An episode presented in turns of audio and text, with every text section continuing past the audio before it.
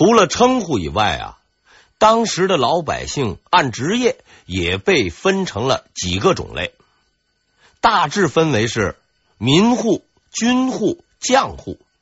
民户包括儒户，就是读书人、医户等；军户包括校尉、吏士、工兵、铺兵等；将户分为工匠户、厨艺户、裁缝户等。这些户籍的划分是很严格的，主要是为了用人方便。要打仗就召集军户，要修工程就召集将户。看上去似乎也没有什么问题，但其实缺陷很大。比如你是军户，你的儿子也一定要是军户。那万一没有儿子呢？哎，这个简单，看你的亲戚里有没有男丁。随便拉一个来充数，如果你连亲戚都没有，那也不能算完。总之，你一定要找一个人来干军户，拐来骗来上街随便拉，那都可以。去哪里找，那是你自己的事情。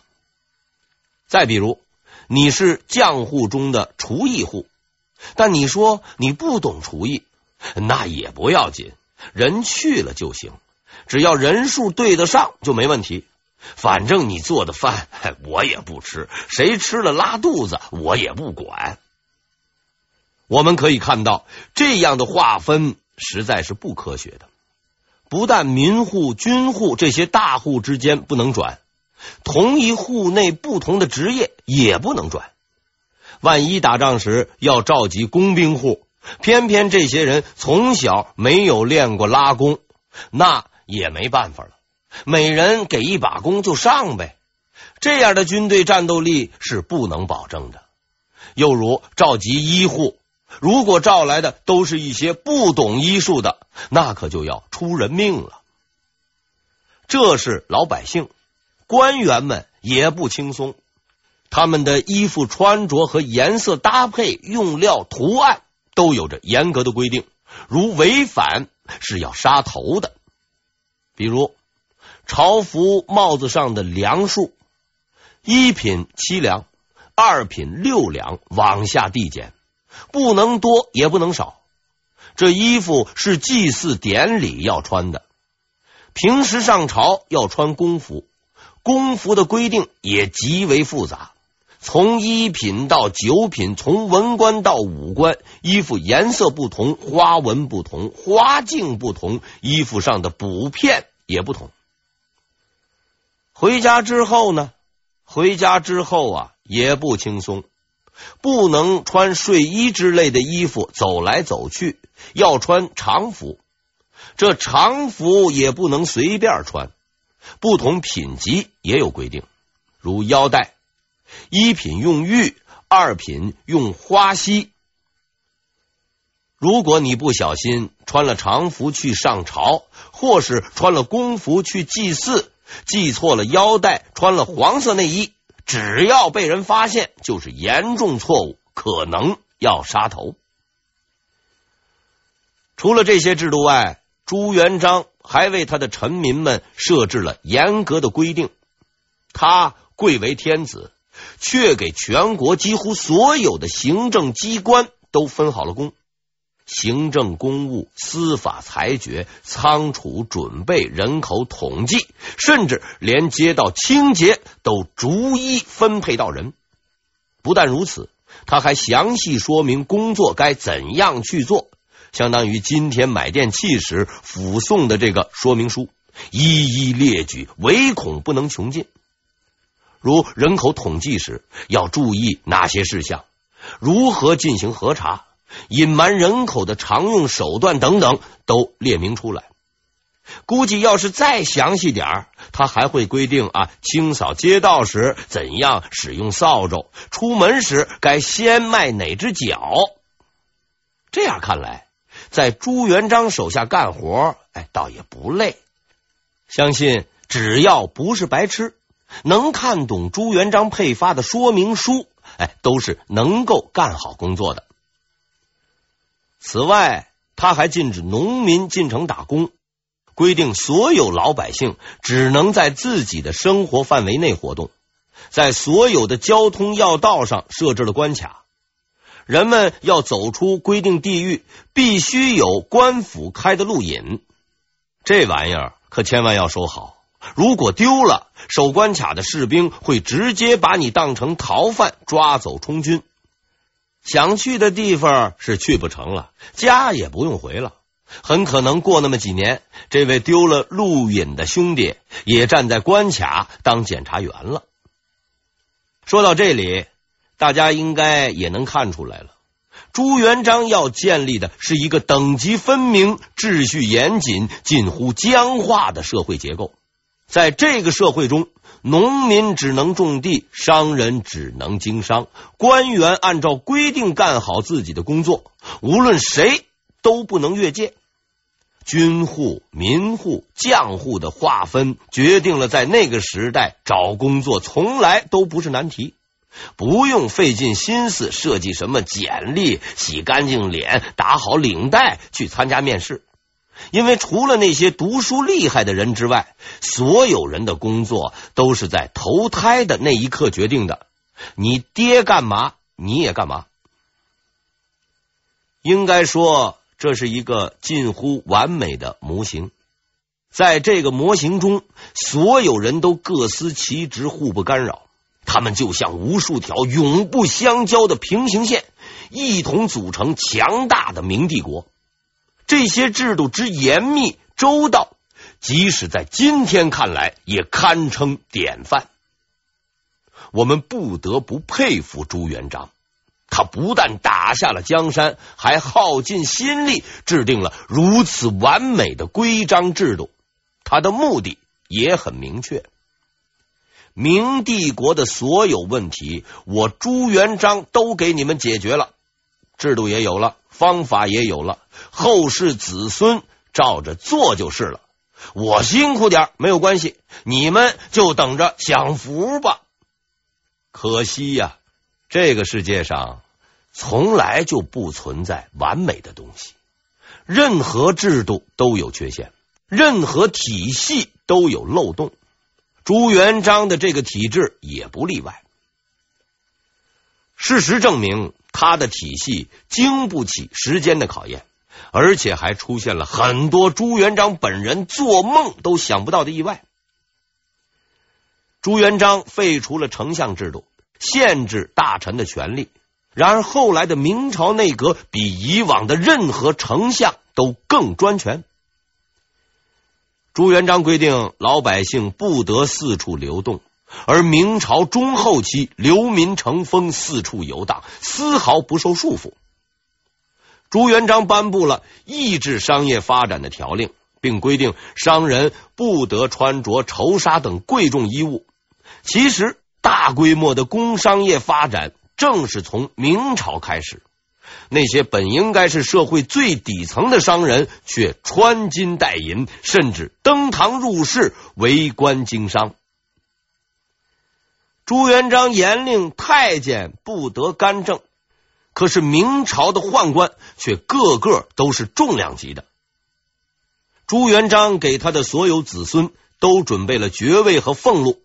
一百多年后，他的很多后代都家道中落，穷困潦倒。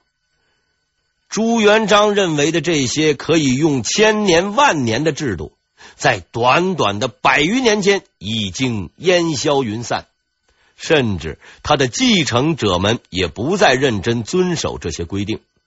他们口中说着“太祖成法万年不变”，实际上却是各有各的搞法。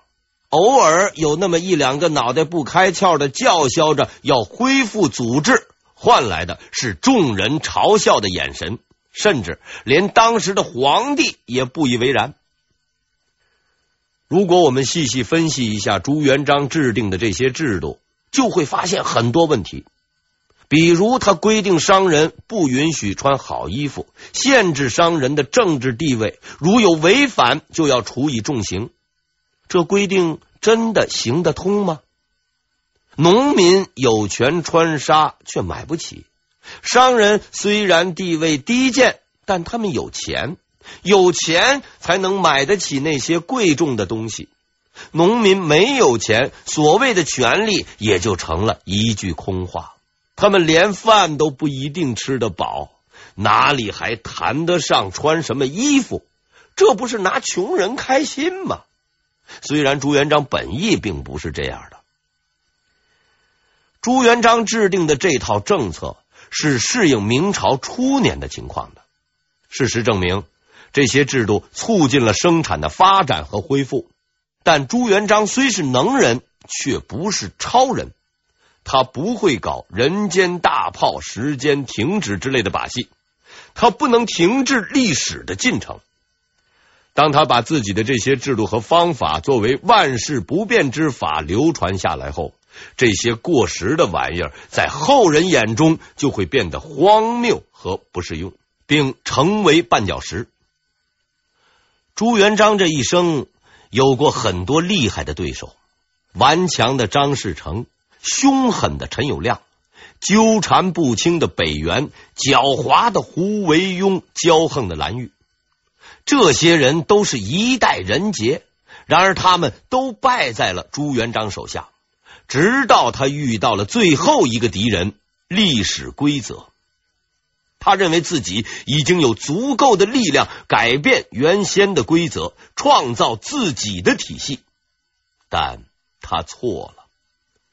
无论他如何强大，在历史的眼中，他只不过是一颗小小的棋子儿。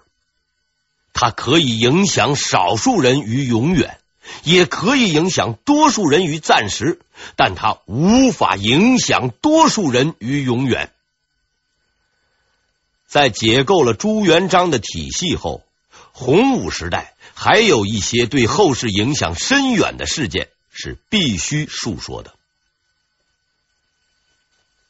特务政治是明朝的一个特点，其代表机构就是锦衣卫。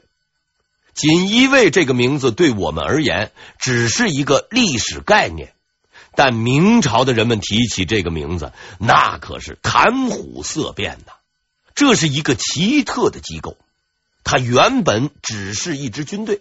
是皇帝的亲军二十六卫之一，这些部队由皇帝本人指挥，各有各的职责。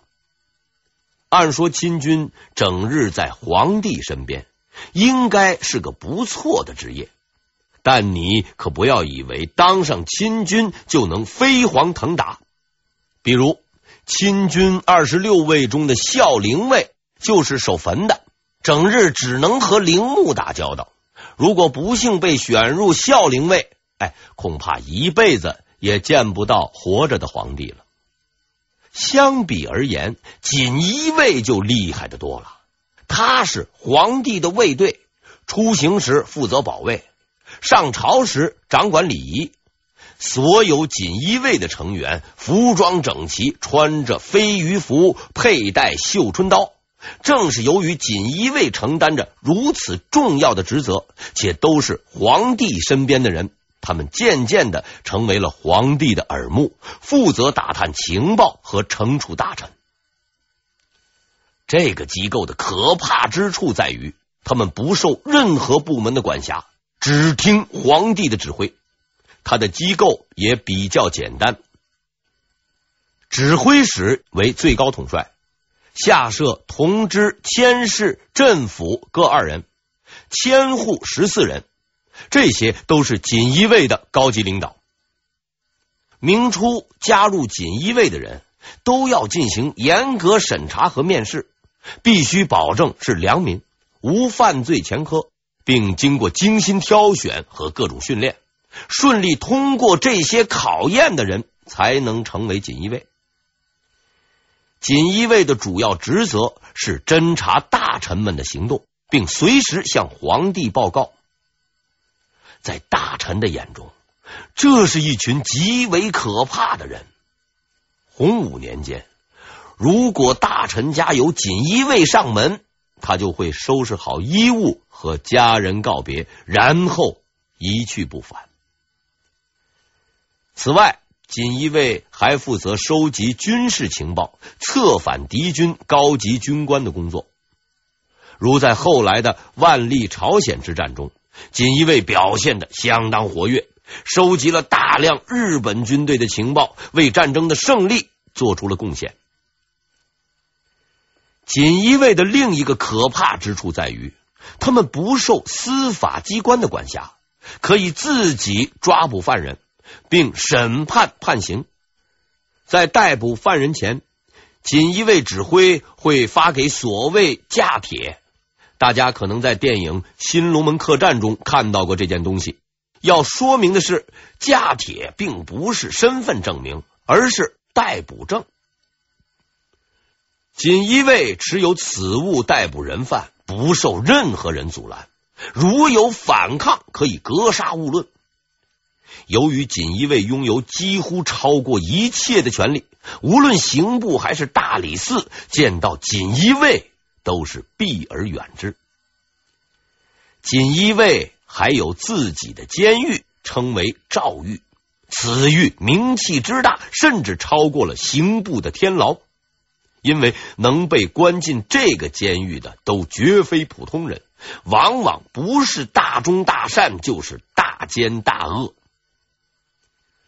事实证明，这些人的工作效率确实很高。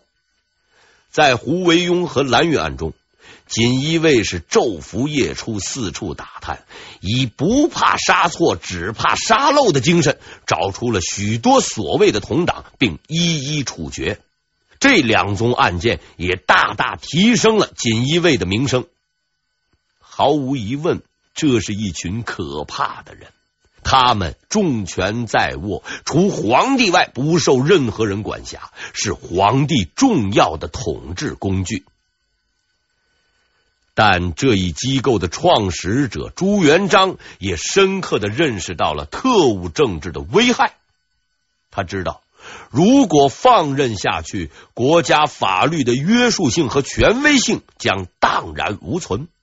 于是，在洪武二十六年，他命令撤销锦衣卫，并下令所有司法审判行为必须由司法机关执行。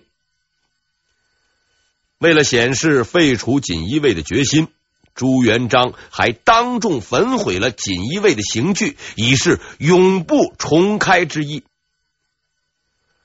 然而，很多事情只要开了头，就很难收尾了。锦衣卫这个独特的机构，将在后来的明朝历史中扮演重要的角色。我们以后还会经常和他打交道的。现在就先放下吧。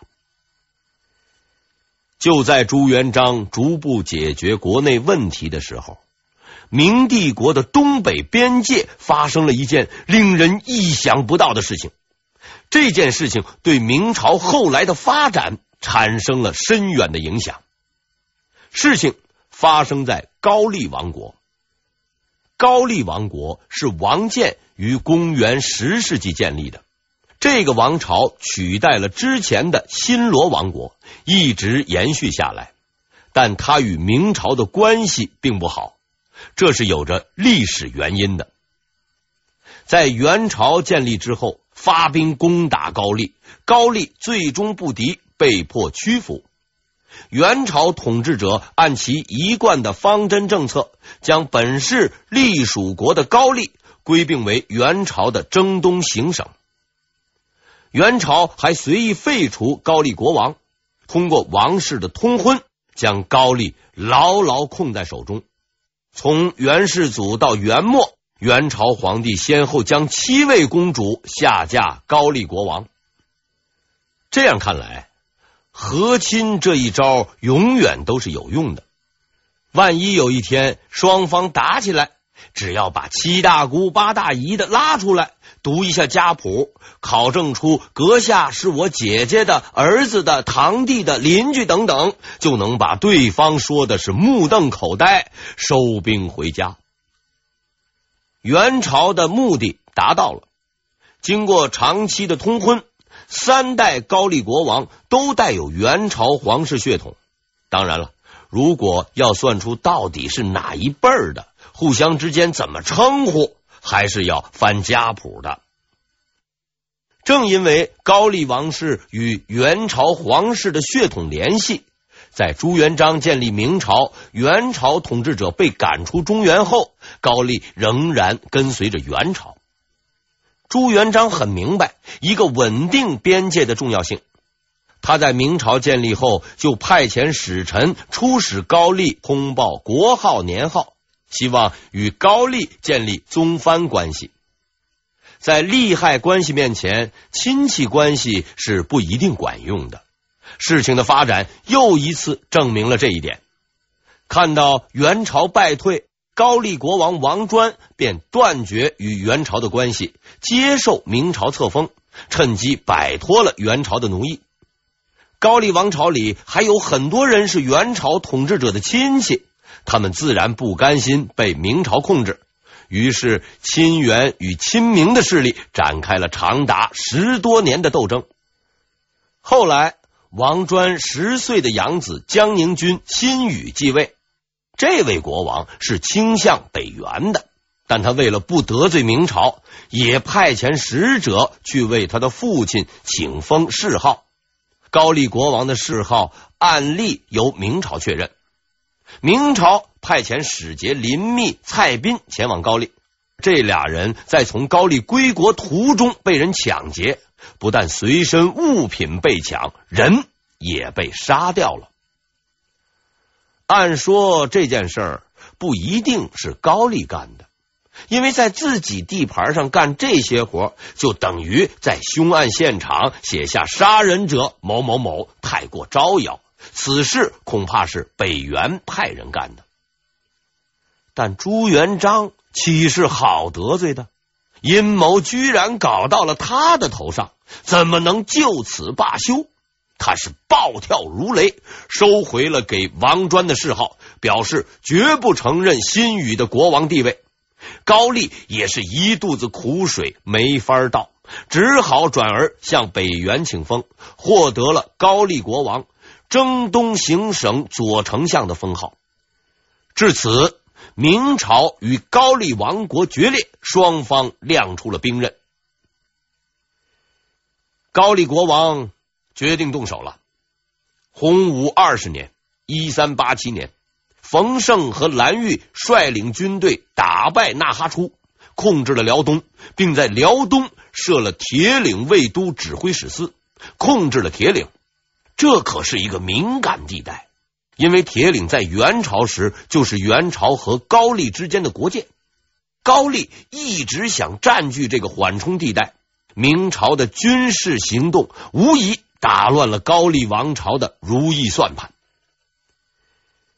高丽国王新宇毕竟政治经验不足啊，居然去找朱元璋，要求获得铁岭的领土。这一要求搞得朱元璋是啼笑皆非，自己打了几十年仗，就是为了几块地盘。哎，这位少年天子居然是异想天开，想找连工资都不愿意多发的朱元璋要土地，结果是可想而知。朱元璋严词拒绝了使臣，这位高丽国王也正是血气方刚，他调集各道军队。于洪武二十一年（一三八八年）征讨辽东。